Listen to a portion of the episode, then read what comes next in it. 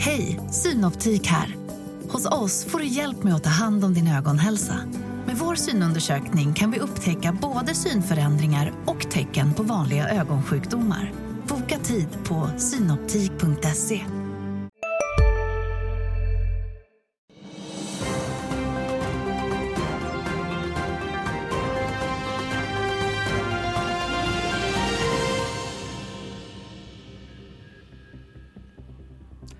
morgon! Välkomna till Börsmorgon denna torsdag den 22 juni. Det är stängt eh, överlag i Asien. Tokyobörsen öppen. Där handlas börsen i sidled. Wall Street stängde på minus igår efter att Fed-chefen sänkt humöret och Stockholmsbörsen ser ut att öppna ner även idag. I dagens program så har Finansinspektionen meddelat att man undersöker SBB. Det har varit högtryck på börsen men börjar luften bli tunn nu och så laddar vi upp inför sillunchen och dansen kring midsommarstången. Vi ska såklart snacka lite sommarcase. Och med mig för att göra det här som ni såg i starten Ålandsbankens chefstrateg Niklas Wellfelt och Dagens Industris analytiker Agneta Jönsson. Välkommen hit. Tack. Tack så mycket. Det har ju varit en otrolig eh, utveckling på börsen. Så har vi haft ett lite surare klimat den här veckan. Surna till inte minst igår eh, efter Trump Powells tal i kongressen där vi fick nya varningar om att högre ränta behövs för att få ner inflationen. Niklas, kunde man inte läsa in det här egentligen redan vid räntebeskedet i förra veckan? Jo, jag tror att vad Powell vill göra är att, att försöka berätta för marknaden att att ni ska inte förvänta er snabba räntesänkningar redan under andra halvåret i år. Så jag tror att han försöker prata upp förväntansbilden en del. Då. Man, man kommer kanske göra ytterligare någon höjning men framförallt via så kallade orala interventioner kommer man att försöka liksom berätta för marknaden. Tro nu inte liksom att vi är färdighöjda och att vi ska eh, sänka med kraft och en fas i höst här utan som det går och står nu så vill vi liksom etablera den här nivån, den ska ligga kvar. Vi ska liksom ge trovärdighet för penningpolitiken och vår, vårt, eh, vår inflationsbekämpning och annat. Så ta det nu lite lugnt då. då. Mm. Samtidigt är ju börsen upp 15 i USA hittills i år ungefär så att eh, även om det är lite liksom wobbligt just nu så har det varit en fantastisk resa i år. Ju. Mm. Ja, men, och den här fantastiska resan den har också spilt över lite till Stockholmsbörsen Agneta. Just det, är det så. Men precis som i USA så är det ett fåtal bolag som faktiskt har drivit den här uppgången. I USA är det techbolagen som står för nästan alltihopa. Här har vi också de stora bolagen och du ser en väldig skillnad om du tittar på eh, de 30 mest omsatta bolagen och går längre ner i listorna. Även bortsett fastigheter så har det varit en svag utveckling på mindre bolag. Mm. Men börjar luften då bli tunn på de här nivåerna? Ja, alltså det, det, är lite skillnad. Tittar vi i USA, om man tittar på värderingen där, så ligger den kanske lite i överkant av, av historiskt genomsnitt. Då, då Men ändå är det ju så i USA liksom att, att eh, trots alla orosmoln och, och, och, och liksom rubriker vi har sett och, och annat så, eh, så har ju bolagen levererat väldigt bra. Konjunkturstatistiken har sett bättre ut än väntat. Så att, så att säga, analytikernas vinstförväntningar som, som skalades ner ganska ordentligt under hösten, vintern, tidiga våren.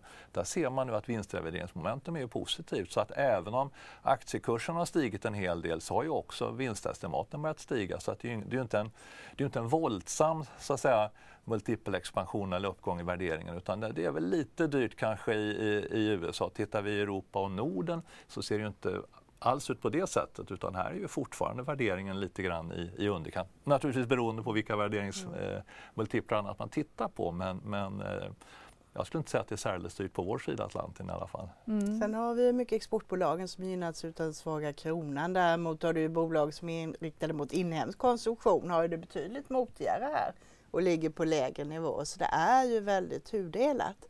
Mm. Ja, men för jag tänkte det, vi har ju också börjat eh, få en hel del eh, vinstvarningar. Det ska vi kanske prata lite mer om eh, strax. Men, eh, men jag är ändå nyfiken på eh, bara om vi stannar kvar kort i Jerome Powell.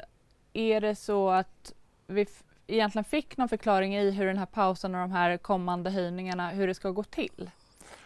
Nej, alltså det, det, det, det glunkas som var, det var, ju, det var ju väldigt väntat att man avvaktade med eh, att man gjorde ingen ytterligare höjning nu vid senaste mötet. Då, Men vad man ville tydliggöra där tror jag är just det faktum att ja, men nu har vi liksom höjt här med, med 5 procentenheter typ på ett, eh, ett, ett drygt år. Det är en väldigt kraftig höjning vi har gjort. Eh, och penningpolitiken, det tar ju något år eller så innan det har liksom ätit sig igenom mm. ekonomin och får fullt genomslag. Så att, väldigt kraftig höjning under senaste året och bara genom att stå still på samma ställe nu så fortsätter ju så att säga penningpolitiken att verka in i ekonomin. Och vi såg ju krisen i regionbankerna i våras och eh, man kan ju ana också effekterna som det får, att du, du har det som en gradvis fortsatt kreditåtstramning och att, att ja, vi ser en, en, en, att, att penningpolitiken biter på ekonomin. Men det är väl inte orimligt att man tar en konstpaus och, och liksom låter det verka igenom för att det finns ju inget egenvärde att skjuta ekonomin i sank. Liksom, utan att eh, vänta lite och, och, och, och, se helt enkelt. Och sen har du lite, det tar ju längre, ytterligare längre tid innan du går igenom det. Det slår ju igenom på omedelbara räntor, kreditkortsräntor, företagsbelåning och sånt. Men bolån tar ju väldigt lång tid innan ja. det slår igenom i USA så det är ju inte alls som här. Mm. Eh, och eh, det är ju kortvecka den här veckan. Eh, det är mycket som händer just nu inför att Q2 ska stänga. Vi ska eh, gå igenom lite nyheter här alldeles strax. Men är det liksom storstädningen som sker nu, Agneta? Eh, kanske inte så mycket städning utan mer att man vill få in pengar. Det görs mm. en del emissioner, man ser till att stärka upp balansräkningarna och en hel del sådant nu inför affär. Vi hade ju EQT som eh, sålde aktier BRF för att få in, för att få in pengar och kunna Eh, dela ut och ta en vinst i det. Vi såg Sagax som gjorde en stor emission igår. Vi har sett eh, obligationsemissioner och den typen av grejer. Så det tror jag att man passar på nu att stärka upp balansräkningarna och göra lite sånt fixa. Mm. Eh, och eh, så har vi något som nyheten att Finansinspektionen ska undersöka om eh, Samhällsbyggnadsbolaget i Norden SBB har brutit mot vissa regler i sin redovisning för 2021. Det gäller bland annat värderingen av olika fastigheter och man ska även titta närmare på redovisningen av förvärv och eh, om man följer ESMAs riktlinjer om alternativa nyckeltal. Ja, SBB har ju varit under stor press. Eh, nu ska man eh, titta närmare på, om jag förstår det, hur, hur man redovisar sina fastigheter, eller hur man har värderat de här eh, fastigheterna. Även Finansinspektionen går in nu och börjar titta här. Ja, jag har ingen stor kommentar kring det egentligen, men, men vi vet ju att, att, att SBB-bygget skedde väl, eller har ju skett väldigt, väldigt snabbt. Det har ju varit liksom turboladdat tempo i affärsutvecklingen och det är väldigt mycket så, att säga, sådana här så kallade joint venture-bolag och annat kring SBB. Eh, så det är ju klart att, att det kanske är något frågetecken här och var, men, men svårt att säga. Men en, en komplicerad, väldigt snabb uppbyggnad av bolaget, så, så har det väl varit. Mm. Och vi har ju också, affärerna har ju varit väldigt komplexa. Det har ju varit kombinerat, nu vet jag inte om det gäller just de här, men eh, kombinerat med andra grejer som när man gjorde affärer i Norge så, så tog man och som betalade med egna aktier där man då satte ett visst värde på dem. Och så, där, så att det blir ju en komplex värdering av de här förvärven så att det kanske inte är så konstigt att man eh, tittar eh, på det här. Men rent för bolagen, även om man kommer fram till att man kanske inte har gjort det korrekt, så är det i det här läget ingenting som jag tror påverkar aktien eh, på något sätt Nej. egentligen utan det är mer att man tittar på hur man har gått tillväga och sådant. Mm. Eh, och Finansinspektionen tackar nej till intervju. Vi har också sökt SBB. Eh, och så kom ju eh, nyhet här på morgonen också, om, eh, eller igår ska jag säga, kinesiska Midea har skrotat sina budplaner på vitvarubolaget Electrolux. Det är enligt eh, Bloomberg som hänvisar till källor. Det här då Midea inte ska ha kunnat eh, nå upp till de krav som ska ställas från Electrolux och huvudägaren Investor. Bland annat ska det ha handlat om att man vill ha garantier för att täcka eventuella regulatoriska hinder för affären samt för arbetstillfällen och bolagets strategi. Det här är inte första gången som Midea är intresserad av Electrolux så det kanske bara är någonting man lägger på is ett tag. Jag skulle säga att det vore väldigt förvånande om det vore olikt Investor att sälja ett bolag som inte riktigt är, är i ordning på. Man håller ju på att försöka liksom apropå städning, men att man försöker få ordning på eh, Electrolux, Electrolux verksamhet.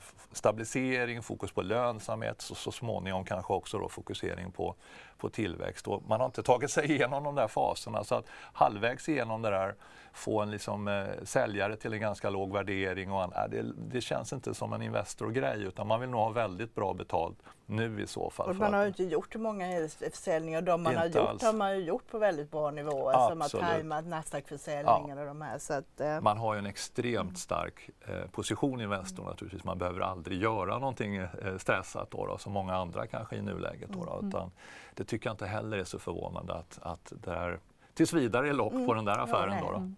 Men Electrolux aktie rusade ju på det här när nyheten kom. Samtidigt så har den haft eh, lite kräftgång efter det. Att det här ändå liksom nu inte verkar gå igenom Agneta, ser du att det kan ge någon eh, kursreaktion? Kanske idag, men annars är den ju inte speciellt högt värderad. Man vet ju att de har de här sakerna som du nämner och håller på att jobba igenom så att Eh, jag tror idag fanns det nog inte så stora förväntningar i kursen att det här skulle bli av så att säga. Det har ju svalnat under resans gång för det var ett par månader sedan det här snacket var som hetast. Ja, mm. nej, precis.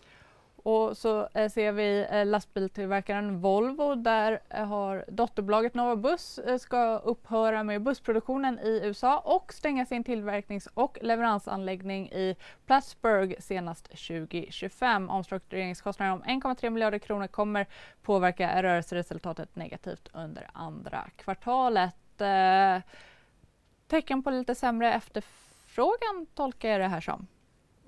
Ja, alltså jag skulle nog säga att, att Volvo går ju fantastiskt och orderböckerna är ju fullständigt proppfulla. Sen får man väl se i samband med eh, eh rapporten här i sommar om, om så att säga, nyorderingången, hur, hur den ser ut. Då. Men man är ju slutsåld för, för kommande kvartal generellt sett. Man levererade ett, ett oerhört starkt första kvartal. Man kom ju med en, en, en positiv vinstvarning mm. där strax efter, ja det var väl under påsken om jag inte missminner mig. Och jag tycker att det mesta ser fortsatt väldigt bra ut för Volvo. Det här med de här störningarna i leveranskedjor som vi inte har på samma sätt längre gör ju att de får en en, en produktionsapparat, en produktionsprocess som bara löper på. Då ger det ju en enorm lönsamhet. Men för att hålla den här goda lönsamheten så är det klart att man måste finjustera liksom sin, Eh, sina fabriker, sin verksamhet och alltihopa. Jag tror att det är mer kanske en del av det skulle jag säga än ett tydligt tecken på att det är någonting som sker med med slutefterfrågan. Mm. Och så eh, apropå efterfrågan eh, kanske man kan säga. Handelsbanken och Nordea har ju båda visat intresse för att ta över Danske Banks norska privatkundsverksamhet. Det här uppger källor till Bloomberg News eh, och rapporterades igår. Även Nova Bank Group och DNB ska ha uttryckt intresse för den här verksamheten som kan värderas till någonstans mellan 5 och 7 miljarder danska kronor. Vad skulle det här innebära? Eh, vad heter det? Jag har skrivit om det. Jag tror att Handelsbanken kan vara en grej. De, de har ju dragit sig ur Danmark. De har nu det, till stor del dragit sig ur Finland också. Och de prioriterar ju nu sina eh, hemmamarknader, eh, Sverige och Storbritannien och Norge. Och den här affären med inriktning mot eh, privatkunder. Det är ju en eh, lånestock på strax under 200 miljarder och mycket av det där är bolån. Det passar in i Handelsbankens affär. Jag skulle inte bli förvånad om det blir det.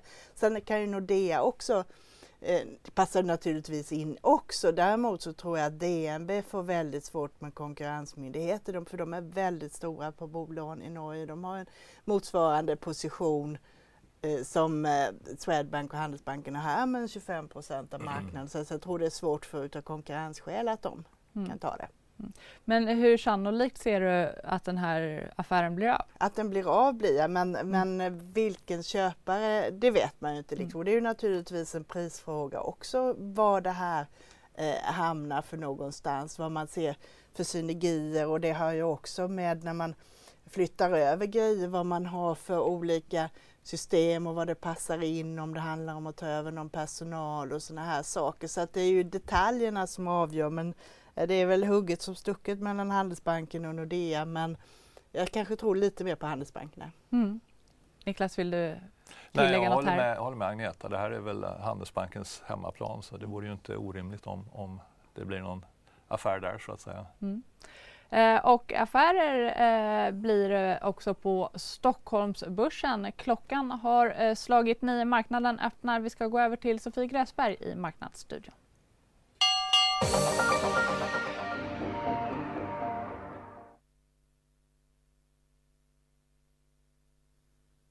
Ja, det ser ut Ja, det ser ut att vara en dyster öppning på Stockholmsbörsen som backar nästan en hel procent. Om vi tittar på storbolagsindex så ser vi många storbolag backar idag. Jag tänker vi börjar med Electrolux som är ner 3,5 procent. Och precis som vi sa tidigare i programmet så uppges kinesiska Medea skrota budplanerna på vitvarubolaget. Så vi får se hur den aktien rör sig under dagen. Finansinspektionen undersöker regelbrott för SBBs redovisning för 2021 och SBBs aktie B-aktie backar idag på morgonen 5% Så vi får se hur den rör sig under dagen. Sen ska vi fortsätta med Skanska. De köper mark i Stockholm för en halv miljard. Det blir den första etappen av utvecklingsområden Lindhagenskvarteren här på Kungsholmen och Skanska de tappar precis vid börsöppning 1% Om vi fortsätter i samma sektor så NCC tar order värd 800 miljoner för att bygga ett badhus i Oslo och NCC backar en halv procent nu på morgonen.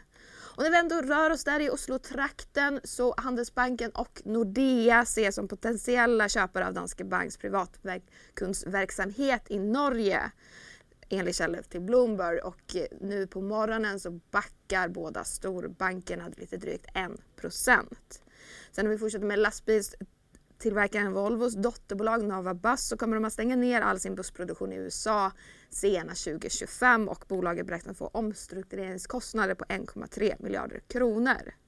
Sen Ovzon sjunker tvåsiffrigt. Det förväntade tidsperioden för utsändning av satelliten Ovzon 3 har försenats på nytt och beräknas nu ske i slutet av 2023 eller början av 2024.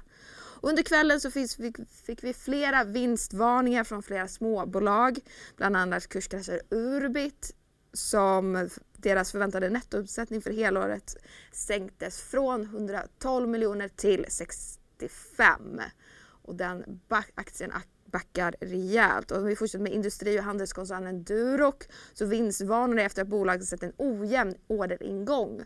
Men man ser fortfarande svagt positivt mot, en svagt, eh, mot ett rörelse... Ett, man ser fortfarande, räkna med ett svagt positivt rörelseresultat och Duroc backar 4 nu på morgonen.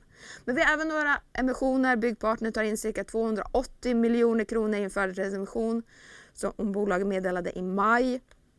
Spelbolaget Starbreeze företrädesemission blev övertecknad och bolaget tillförs nu 453 miljoner kronor. Men som sagt, det ser dystert ut på Stockholmsbörsen som så här precis vid börsöppning backar 1%. Hej, Ulf Kristersson här. På många sätt är det en mörk tid vi lever i.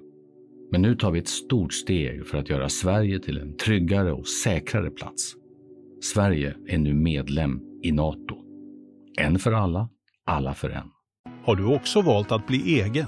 Då är det viktigt att skaffa en bra företagsförsäkring. Hos oss är alla småföretag stora och inga frågor för små. Swedeas företagsförsäkring är anpassad för mindre företag och täcker även sånt som din hemförsäkring inte täcker. Gå in på swedea.se företag och jämför själv.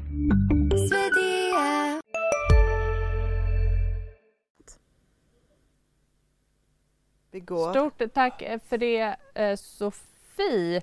Eh, ja, noterar ju att det är en väldigt sur dag här inför midsommar.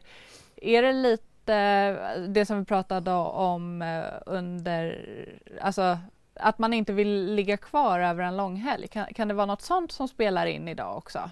Lite, sen är det nog många som inte är så aktiva i marknaden idag. Vi har ju sett det att eh, periodvis är det väldigt mycket trading. Eh, och då blir det de här lite större rörelserna. Visar någon svaghet så säljer man på men det är liksom inget man ska dra för stora växlar på. Mm, ja, och det kanske inte var lika stora rörelser idag som, som vi har sett i vissa av de här vinstvarnande bolagen ja, tidigare i månaden. Vi har liksom fått vänja oss vid tvåsiffriga nedgångar på dåliga nyheter så att eh, 5 är ju mer eh, normalt så att säga. Eh, jag tänkte att vi ska prata Intrum också. Eh, bolaget tar in sammanlagt eh, 1,5 miljard kronor där lejonparten görs i en så kallad FRN. Det är en obligation med rörlig ränta. 400 miljoner görs genom ett instrument med fast ränta på 11,87 procent. Agneta, det här är dyrt. Det är ju dyrt. Eh, sen eh, det är två grejer i det här. Man kan jämföra med november så gjorde Intrum en emission, då tror jag att det var 900 miljoner, man tog in och betalade 9 procent, 9,25. Eh, och eh, nu sen har räntorna gått upp sen dess. Sen är det då en tuffare marknad. Eh, vi, så Storskogen gjorde också en sån emission. De gjorde Stibor plus 700 punkter och här blir Stibor plus 800 punkter. Och det är klart, skulle eh, Intrum finansiera sina lån på de här nivåerna så blir det naturligtvis fruktansvärt tufft. Sen är ju de här 1,5 miljarderna en del i en portfölj på eh, mellan 40 och 50 miljarder i skulder.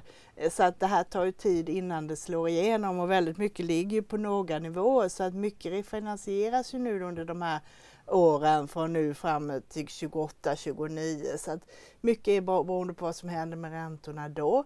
Eh, och sedan är ju de, ska man säga, att det här är ju också mot de här portföljerna med avskrivna fordringar som man köper från banker och sådana där man i sin tur har en avkastning som ligger på i runda slängar än 15 procent.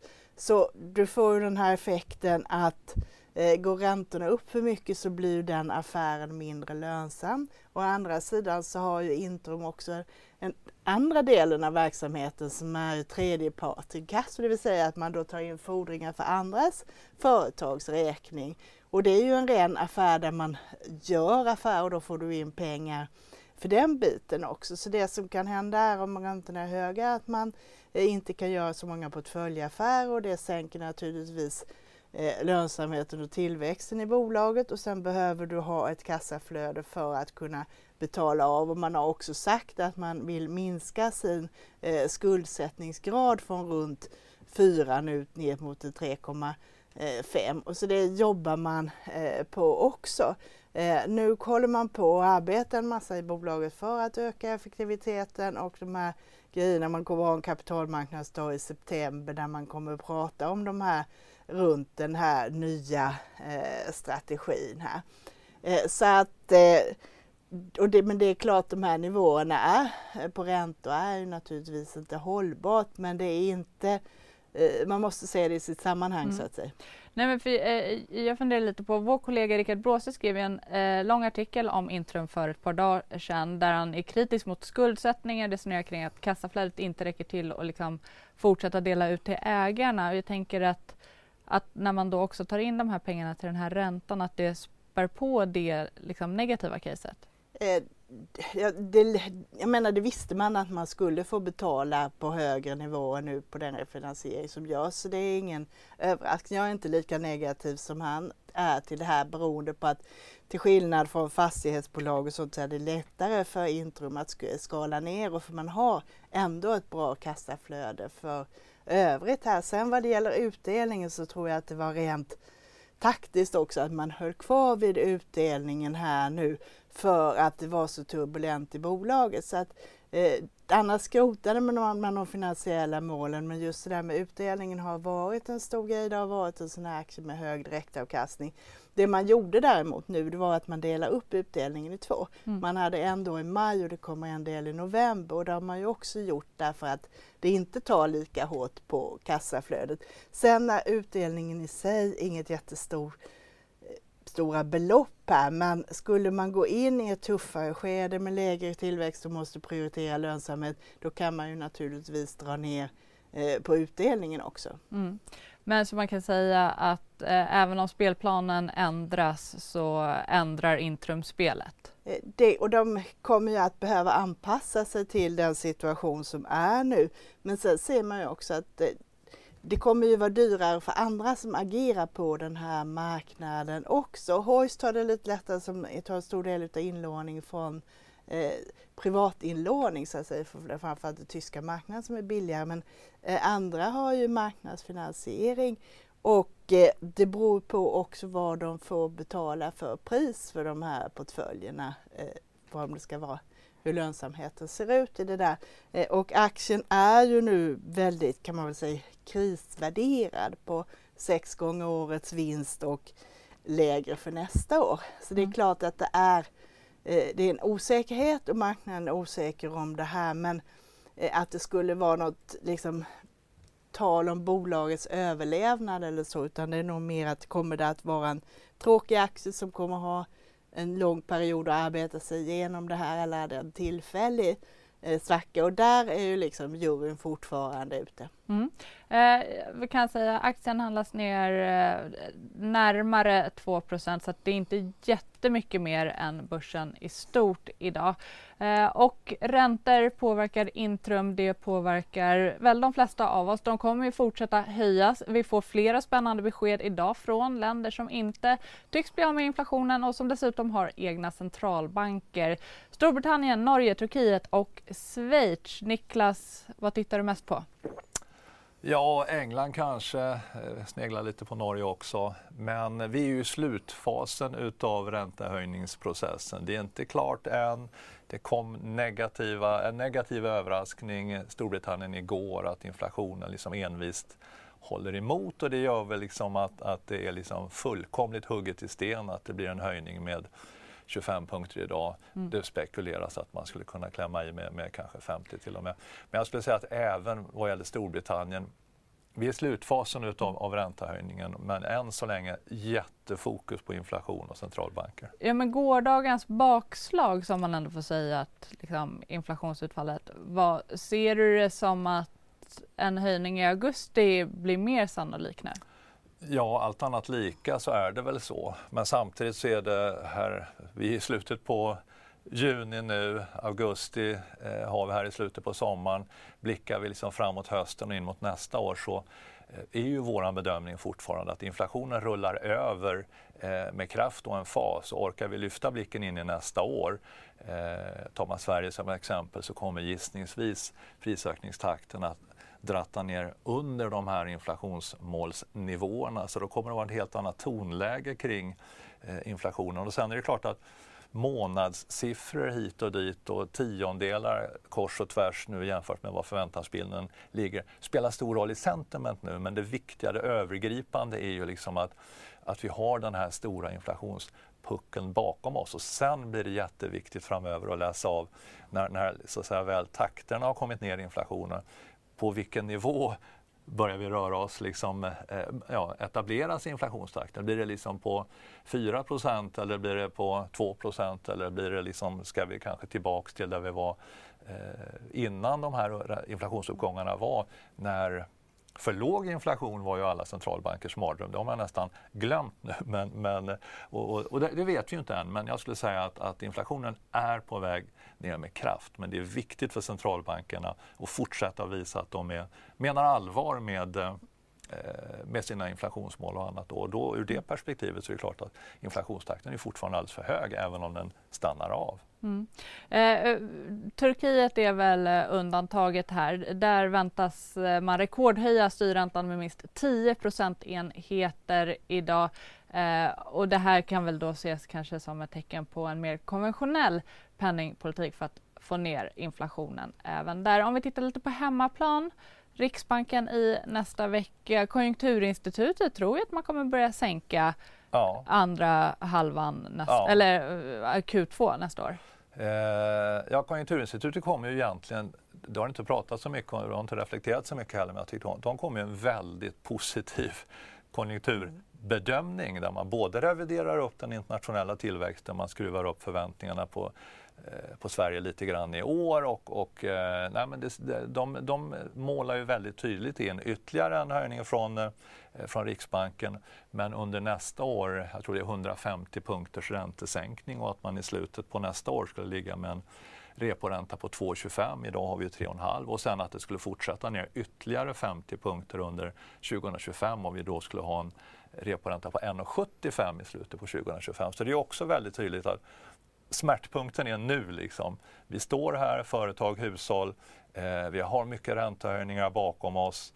Eh, det kommer fler räntehöjningar, men vi vet inte hur mycket så att det, det är svårt att veta spelplanen nu. Men vår bedömning, och där delar jag KIs bedömning också, är att det kommer att vara en helt annan eh, bild om, om sex månader, om tolv månader kring det här med, med, med tillväxt, inflation och, och eh, styrräntor. Då, då. Men kan man, eller du vill säga något? Jo, det som jag kan säga, om man backar lite så har vi vant oss nu vid flera kriser. Vi hade finanskrisen, vi hade eh, skuldkrisen, eh, eurokrisen, vi hade nu pandemin. Att vi har vant oss vid väldigt de här snabba, snabba nedgångar, snabba uppgångar. Nu tror jag vi får vänja oss att det här är grejer som tar längre tid. Och det är ett friskhetstecken ja. att man eh, normaliserar penningpolitiken och laborerar med penningpolitiken utifrån mer skolboksscenarion mm. eh, snarare än de här eh, väldiga krisåtgärderna mm. och den här icke-konventionella penningpolitiken som man har ägnat sig mycket åt. Sen är det, vi kanske kommer till det, men sen är det ju svenska kronan som är ju en, en stor utmaning för Riksbanken. För det var precis det jag tänkte fråga. Där på ett sätt känns det väl som att man nästan skulle behöva ha någon typ av krishantering för den svenska kronan. Det är ju det är svårt vad, vad man skulle kunna göra då. Det man gör nu är att försöka hålla i jämna takt kanske med ECB med räntan så att man inte får en ytterligare försvagning. Men det är ju nu den senaste nedgången i kronan är ju drivet väldigt mycket utav oro för den svenska marknaden för kommersiella fastigheter. Eh, Storbanken SEB skrev i sitt morgonbrev igår att det senaste kronfallet började exakt samma dag som SBBs nedgradering kom då den 8 maj. Så utländska investerares syn på Sverige nu är att det är en stor risk på den på fastighetsmarknaden. Man är rädd att det här spiller över till banksystemen. Eh, man vill inte investera i Sverige. De som har köpt aktier i Sverige och haft kronan emot sig har haft en negativ utveckling. Plus när det är en osäkerhet i världen har man också en lägre benägenhet att investera på svenska börsen. Mm. Så att jag tror mycket i, ligger i det där och den eh, Eh, hanteringen är svårt för Riksbanken att ge sig in och börja stödköpa kronor i det läget skulle kännas jättekonstigt. Ja, det tror jag också. Men det här det är ju ett ifrågasättande, väldigt tydligt ifrågasättande utav Riksbankens auktoritet. För när, i samband med senaste räntebeskedet jag får mig det var 26 april, så sa man liksom, då, då, då mejslade man in lite grovyxat sådär att man räknade med från de kronnivåer vi hade då att man skulle se en 10 i förstärkning av kronan under kommande tvåårsperiod. Det var det man la in i sina kalkyler eh, från Riksbankens sida. Så sa man samtidigt om inte, Riksbank, om inte kronan stärks så kommer det att få penningpolitiska konsekvenser. Och sen dess är ju, har ju kronan försvagats någonstans 3-3,5 procent. Det är en jättestor försvagning på kort tid. Och det är klart att då blir ju förväntningarna att hoppsan, vad sa Riksbanken senast? Då måste man ju följa upp vad man sa. Så att det är ju liksom ett ifrågasättande av deras auktoritet. Och eh, den svaga kronan ger accelererande importpriser, gör att det blir tuffare för Riksbanken att nå sitt inflationsmål så att det blir lite grann deras jobb också att handskas med den här kronförsvagningen. Men den svaga kronan ger hög inflation, den gröper ur eh, realinkomsterna för hushållen, för företagen, det sätter realisationslapp på svenska tillgångar, det minskar omvandlingstrycket i den svenska ekonomin. Så att det, är väldigt, det är väldigt mycket negativa saker som medföljer en, en, en, eller följer med en sån här trendmässig kraftig kronförsvagning. Och det är ett misstroende mot Sverige och svensk ekonomi. Så att jag tror att Visst att man kan ta lite rygg på vad ECB gör och se till liksom att räntedifferensen mellan Riksbankens styrränta och ECBs styrränta, att den inte vidgas för mycket. Men jag tror att det också väldigt, jag tror inte det skulle stärka kronan om man så att säga eh, tar på skygglapparna från Riksbankens sida och bara hamrar upp räntan till varje pris för att den vägen försvara kronan. Utan Riksbanken måste ju vara lyhörd också för att eh, det vi har gjort med, med, med räntan hittills, det ska verka genom ekonomin vi vill ha en bra och stark svensk ekonomi, vilket jag tycker vi har nu. Eh, låt det fortsätta, liksom, att ha lite tålamod, kommunicera på ett bra sätt. Eh, och det innebär ju också att, att, man måste kommunicera på ett annat sätt. För vi hade en tidigare riksbanksledning som pratade mycket om att man inte ville se en alltför snabb kronförstärkning. Mm. För som sagt, de vill ju liksom få upp importpriserna för att få upp inflationen. Men då blir det för internationella investerare, det blir ju lite konstigt när man har en centralbank som är så wobblig i sin syn och sin kommunikation kring valutan. Så en, en viktig uppgift för Erik Thedéen och direktionen är ju att, att liksom vara vederhäftig i kommunikationen. Men kan man säga att Riksbanken lite sitter i en rävsax och det enda verktyget här är kommunikation? Kommunikation och styrräntan och eh, naturligtvis också den här eh, takten i avvecklingen av sin stora balansräkning. Det är en sån här teknisk åtgärd som man nog kommer nyttja nu för som sagt man har sagt Stärks inte kronan så, så kommer det ha penningpolitiska konsekvenser. Jag tror det kommer innebära 25 punkters räntehöjning och att man släpper ut mer eh, obligationer ur sin eh, balansräkning. Och det gör ju allt annat lika, liksom att det sätter en press upp på de lite längre obligationsräntorna och förhoppningsvis också skapar en bättre, mer, mer obligationer ut, bättre likviditet i, i, i obligations och kronmarknaden. Och vid något tillfälle så tror jag att också internationella investerare kanske läser KIs gårdagens rapport och ser att det här ser inte så tokigt ut egentligen. Och, ja, och då kan ju liksom drevet gå åt andra hållet, att, att man kan få en, stor, en snabb förstärkning också. Och, och det kan du få också. Traditionellt sett brukar kronan vara svag i juli och semesterperioder också så jag tror att man avvaktar nu vad som händer på marknaden. Du kommer ju också att få rapportsäsongen där inte minst bankrapporterna kommer vara en viktig nyckel hur man ser på det här med fastighetsmarknaden. Absolut. Mm. Men eh, kan man tro att det ändå är någon typ av bottennivå för kronan här? Jag tror inte det kommer fortsätta ner i den här trenden som vi är nu utan mer att det fortsätter att vara svagt här någon månad och kanske wobbla lite men jag har svårt att säga att det fortsätter ner i den här trenden lika mycket. Men, och, men samtidigt är det klart att när man är på sådana här eh, tekniska nivåer när det är liksom på gränsen till rekordsvagt och så vidare. och så vidare. Det drar ju till sig eh, uppmärksamhet och det är ju många som vill testa då liksom att eh, vi kanske ska liksom försöka putta kronan ytterligare lite åt det svagare hållet för att liksom tvinga ut Riksbanken på banan och se vad de gör. Och så, så blir det att man står där, eh, marknaden kontra centralbanken i boxningsringen lite fram och tillbaks. Då, då. Så att kortsiktigt kan säkert kronan försvagas ytterligare men jag tror att det, de allra, allra flesta är överens om att kronan är ur ett fundamentalt perspektiv eh, kraftigt undervärderad. Och det är ju ett underbetyg så att säga för omvärldens syn, eller ett underbetyg för, för eh, ja, synen på svensk ekonomi och, och, och, svensk ekonomisk politik. Då. Men även här kommer ju fundamenta slå igenom så småningom så att säga. Mm. Stora budgetöverskott, stora bytesbalansöverskott, eh, alltså det, det, allra flesta, det allra mesta ser ju ganska gynnsamt ut och mm. som sagt jag rekommenderar gärna att titta i KIs prognos från igår. Mm. Eh, men, eh, och då, men givet att vi har en så svag krona, tänker att det också gör att eh, svensk bank blir väldigt lågt värderad, Agneta? Eh, det, det, det, har ju, den är ju, var ju, är ju lågt värderad i alla fall just beroende på den här misstron därför att man har en förhållandevis stor andel exponering mot eh, kommersiella eh, fastigheter. Och det har skapat en misstro. Redan för ett år sedan var det väldigt mycket prat om det här från analytikers håll eh, i samband med bankrapporten och sen har ju det här accelererat den här eh, misstron. Och jag tror det också, sen gör det ju inte saken bättre att vi har haft den här turbulensen med SBB i spetsen i publika noterade fastighetsbolag där man har en betydligt större inspel. Och det här liksom utspelar sig ju för öppen eh, ridå egentligen. Sedan eh, behöver liksom inte problemen i de stora fastighetsbolagen leda till några kreditförluster egentligen för Eh, bankerna.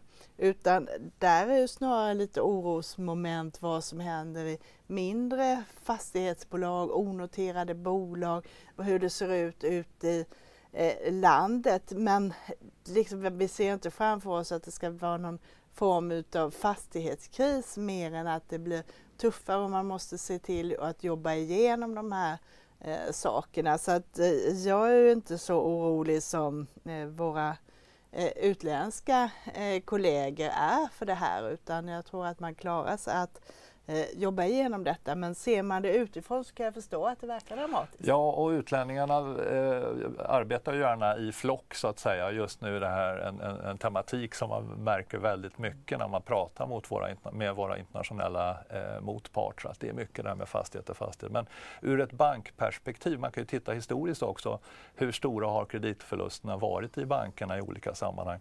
SEB hade en, en eh, pedagogisk illustrativ bild i, sin, eh, i samband samband med att man presenterade sitt delårsrapport eh, för första kvartalet där man kan se hur mycket utav så att säga, eh, de investeringar och de placeringar som eh, de stora fastighetsbolagen har, hur mycket av det liksom är, är finansierat med banklån med fastigheter som säkerhet. Det kanske är 15-20 procent. Så först är det det kan vara jättejobbigt att vara aktieägare i fastighetsbolagen, mm. vilket vi har sett. Det kan kanske vara jobbigt också att äga icke säkerställda obligationer. Men du ska ha till enorma prisfall på fastigheter innan, innan, innan så att säga, det blir kreditförluster för bankerna. Så att bankerna kommer vara med i den här processen när man ska stärka upp fastighetssektorn eh, och det kommer man ju ta betalt för så att det, det, här kommer man göra på ett lönsamt vis. Jag tror att bankerna i mångt och mycket kommer vara liksom vinnaren av, det problem, av, av, av de problemen vi ser nu medan fastighetsbolagen, vissa av dem, kommer att, framförallt våra aktieägare i dem, kommer att fortsätta att vara jobbigt under en period mm. till. Då. Men bankerna klarar sig. Och det ser vi i de bolag som har styrelsen, Sagax som tog in 2 miljarder går för att stärka upp och för att få affärsmöjligheter Precis, helt enkelt. Exakt. Och de som har belånade, det är ju som du säger att vi läser också det här att vissa bolag kan bryta mot konvenanter och sånt, det är villkor i lånen. Men de förhandlas ju om och då har ju ofta bankerna att kanske ställer krav att du ska ta in mer eget kapital, göra någon emission, du ska sälja av vissa bitar och lyckas du med det så får, får du nya lån och kan jobba vidare med det här. Så det är ju en pågående process och som har varit här under ett år för det kommer ju ingen som någon överraskning heller för bolagen att man har de här stora obligationsförfallen framöver. Mm. Och det tror jag också kommer kunna vara en sån här sak om man tittar in i andra halvåret och in mot nästa år. Att, att man kommer också börja gå i andra riktningen. Att eh, den här liksom kulmen utav den här fastighetsoron, när, det, när den väl är över så kommer det finnas en hel del förlorare som det pratas mycket om och som man har kunnat se kursmässigt i, i eh, det halvår som har varit. Men det kommer finnas en massa eh, vinnare, det kommer finnas många fastighetsbolag, många investerare som kommer kunna plocka upp väldigt lågt värderade tillgångar som så småningom då också kommer att, att börja liksom värderas upp och att, att liksom, eh, ja, det skapar väldigt mycket positiva affärsmöjligheter också. Det är en, det är en det är ju liksom en, en, en, dynamik här hela tiden där det är, det är mycket förlorare men det kommer att vara väldigt många vinnare här också. Då, då. Mm. Och vinnare tänker jag att även vi ska bli. Ni är midsommarfina och vi ska strax prata om hur ni dukar eh, midsommarbordet. Men först tänkte jag att vi ska stämma av hur börsen utvecklar sig, Sofie. Det är fortsatt ganska surt där ute. Ja, jag får ursäkta att jag stör lite midsommarglädjen. Det ser riktigt dystert ut här på Stockholmsbörsen som backar en dryg procent och desto dystrare ser det ut på storbolagsindex som är ner över en och en halv procent. Om vi tittar på storbolagen så ser vi att inga av de 30 bolagen tar sig över plussidan. Alla backar nu på morgonen. Och störst tapp står SBB för som är ner tvåsiffrigt. Och det är efter att Finansinspektionen undersöker regelbrott i bolagets redovisning för 2021. Även Electrolux tappar rejält och är ner 5% drygt. Och det kommer ju efter uppgiften att kinesiska Midea uppges ha skrotat sina budplaner på vitvarubolaget. Det ser även tungt ut för storbankerna. Vi ser här att Handelsbanken har varit ner minus 3% nu ligger de på 2,8. Även SEB och Nordea tappar över 2% Om vi rör oss vidare till Skanska så köper de ju mark i Stockholm för en halv miljard. Men Skanska backar idag på morgonen precis som Stockholmsbörsen lite drygt 1%. Och i samma sektor, NCC tar in order värd 800 miljoner för att bygga badhus i Oslo. Även den aktien är ner en halv procent. Sen Ovzon tappar tvåsiffrigt och ner 13 procent. Den förväntade tidsperioden för utsändning av satelliten Ovzon 3 har än en gång skjutits fram och beräknas nu bli i slutet av 2023 eller början av 2024. Under kvällen så kom det ju flera vinstvarningar, bland annat kurskraschade Urbit som ändrar sin förväntade omsättning för hel, nettoomsättning för helåret från 112 miljoner till 63 miljoner och Urbit de tappar 25 procent nu på morgonen. Och även industri och handelskoncernen Duroc vinstvarnade och de tappar 6 procent. Sen så tänkte jag avsluta med en höjd rek. Humana har fått höjd rekommendation av Carnegie efter i gårdagen. Men aktien den backar och är ner nästan 6% idag. Som sagt, det är en dyster avslut på veckan för Stockholmsbörsen som backar nästan 1,5 procent. Ja, det är inte kul där ute, men eh, lite mer glädje här i studion. Vi ska säga glad midsommar. Eh, det är ju midsommar imorgon. Då är börsen stängd, men vad passar inte då bättre än att spana in lite case? Eh, Agneta, vad fyller vi aktiebordet med en eh, midsommarlunch? Ja men det är naturligt om vi tittar på det här att eh, anknytning till mat och sådär och min kollega Ulf Pettersson skrev Axfood som veckans aktie i februari här. Vi, många är negativa till Axfood men vi tycker faktiskt att det ser ganska bra ut. Eh, de gick ju tidigare väldigt starkt under pandemin men har fått lite bakslag nu på grund av den här osäkerheten med inflation och det. De är ju näst störst i Sverige efter ICA med en marknadsandel på 20 procent. Man äger ju Hemköp och framförallt även den här lågpriskedjan Willys som går väldigt bra nu här. Och man äger också en del i eh, Citygross och man har grossistverksamhet i Dagab och Bergendal så man har apotek och grejer här. Så det är ett utav få, allt färre faktiskt konjunkturokänsliga bolag på börsen här. Det som vi har haft nu är lite osäkerhet runt löner och lokalkostnader och sådant.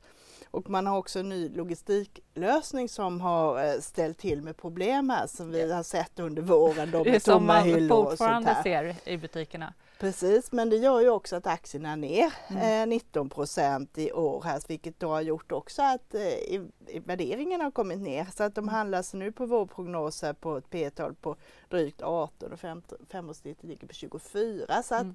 de här problemen kan ju göra faktiskt att det kan vara läge att plocka upp det nu här. Mm. Och ska man gå lite bredare så kan man titta på det här med de norska laxbolagen. Det är så här klassisk midsommarmat här. Där har vi en skatt då på man hade tidigare en skatt på 35 procent, en sån här en extra skatt på laxbolag. Nu sänkte man den till 25 procent i maj här. Eh, vi har Movis som är det största laxbolaget sett till börsvärde. Så där aktien har tappat 30 procent senaste året, mycket beroende på det här. Så tittar vi nu så väntar man sig att det ska vara stigande vinster de närmaste åren. Men inte jättemycket, så typ 4% per år här. Men det är också en hygglig direktavkastning, eh, drygt 4 här och där kan vi få lite draghjälp om den norska kronan stärks då. Mm. Så att eh, då kan du få ytterligare lite på valutan vilket gör att den kan se lite spännande ut men kanske också en risk där just med eh, kopplat till valutan tänker jag. För norska kronan är ju lik den svenska ganska pressad. Fast nu har den, den har, nu har den bättrat sig ja. lite men om vi får att den norska kronan kommer igen lite så att det är väl snarare kanske att du kan få en liten uppstuds där än åt andra hållet. Och sedan har du, ska du titta på drycker då så mm. har vi kan du titta på antingen Kopparbergs med det lilla svenska bolaget här som har gått ner 18% senaste året. Här med, eh, har ganska mycket problem får man säga. Precis och det är ju då sådant som också ligger eh, lite i kursen här. Men där har du cider och du har öl och alkoläsk och sådana här grejer. De omsatte två, drygt 2 miljarder i fjol här. Eh, och eh, tittar man eh, på det är liksom inga som följer det här bolaget heller. Så att har man möjlighet, liksom, till möjlighet att lägga ner lite energi och kolla på vad som händer och sånt här så kan du ju faktiskt eh, också kan du kanske hitta en vändning där men det är inget som vi har en rekommendation på utan Nej. man kanske ska hålla koll på. Och ska du ha ett större så kan du istället titta på då eh, danska Carlsberg som föll ordentligt förra året på grund av sin Rysslands exponering mm. men nu är tillbaka Eh, på banan igen här. Mm. Det var lite om vad man kan duka bordet med och eh, Niklas, eh, du ser ABB som ett soligt bolag? Eh, det gör jag absolut eh, och en eh, alltid solbränd VD inte minst. Nej men ABB har ju gått väldigt starkt på börsen det här året. Det känns så att man har medvinden där. Men jag tror att det, finns, det är fortfarande mycket ogjort vad gäller den interna effektiviseringen i, i ABB. Det finns mer för Rosengren och, hans team att jobba med för att få upp lönsamheten. Då, då. Man pressar ner då, Eh, så att säga, resultatansvar och annat decentraliserar. Det verkar funka väldigt bra. Man rider de här eh, stora makrotrenderna, automation, elektrifiering. Det är liksom inte någonting som är, är, är liksom driver utvecklingen under andra halvåret i år utan det här är liksom 2023, 2024, 2025, 2026. Alltså, som det ser ut nu under en väldigt lång framtid. Så långa trender man har med sig, kortsiktigt mycket mer man kan göra eh, med eh, intjäning och lönsamhet. Man har redan gjort mycket och vi tror att där finns det god potential vidare. Så ABB, absolut. Mm. Men hur ser du på värderingen då? För aktien har ju gått ganska ja, bra. Värderingen ligger också i, i, i överkant jämfört med sin, eh, med sin historik. Men vi tror att vinstestimaten är, är underskattade. Vi tror att de kommer att komma med en bra delårsrapport här igen. Det kommer sannolikt leda till att vinstestimaten fortsätter upp och det kommer i så fall göra att aktiekurserna kan stiga. Men jag tycker den förtjänar en högre värdering nu än vad den har haft historiskt också. Nu har man sett att det förändringsarbetet som man tidigare pratade om att man skulle göra det, att man har börjat göra det och att det bär frukt. Så att det är betydligt mycket mindre, lägre risk mm. skulle jag säga att, att, att åka med det tåget. Då, då. Mm. Och hur ser du på risken i Assa Abloy? Eh, Assa är ju, ett, eh, är ju ett fint bolag som på något vis det här med, med lås och annat, det är ju någonting som ska det bytas lås så gör man det. Vad exakt prislappen är eh, kanske man inte funderar så mycket på.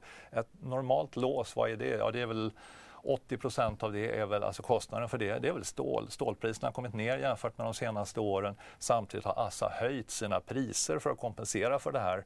Så att man höjde priserna, kompenserade för högre stålpriser, sen kommer stålpriserna ner.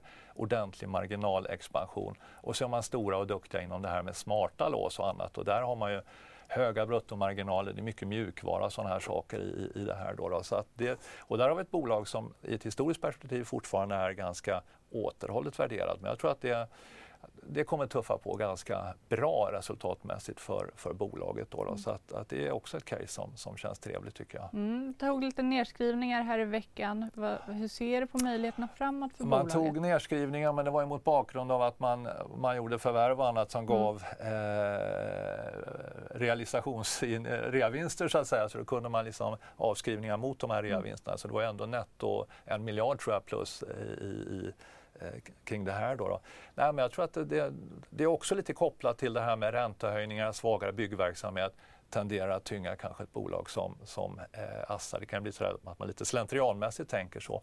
Men jag tror vi passerar eh, liksom lågpunkten kring Eh, kring effekten utav räntehöjningar kring, kring eh, byggande och annat. Då, då. Men eh, det tycker jag är mer än väl verkligen avspeglat i en, i en ganska liksom, tråkig kursutveckling för mm. Assa. Och, det har varit ganska slagigt hittills ja, i år. det har slagit. Eh, men ja, blickar vi framåt så tror jag liksom att kliva på den aktien nu tror jag en ganska, eh, kan bli en ganska eh, gynnsam resa. Då, då. Mm. Stort tack för de eh, eh, casen och för att ni har varit med här idag och delat med er av allt ifrån eh, kronspaningar till bank till Intrum med mera. Vi har också nu fått eh, dagens första räntebesked. Eh, Schweiz nationalbank höjer sin styrränta med 25 punkter till 1,75 precis som väntat. Eh, med det säger jag stort tack till er. Stort tack också till er som tittar. Det här sätter punkt för dagens och för veckans morgon. Men misströsta inte, det är en vecka kvar innan våra program tar semester, även om jag gör det faktiskt redan idag. Eh, och klockan två i eftermiddag så har vi ju som vanligt Börskoll också. Missa inte det mer där såklart om dagens räntebesked. Eh, hoppas att ni får en fin midsommar och en glad sommar. Hej då!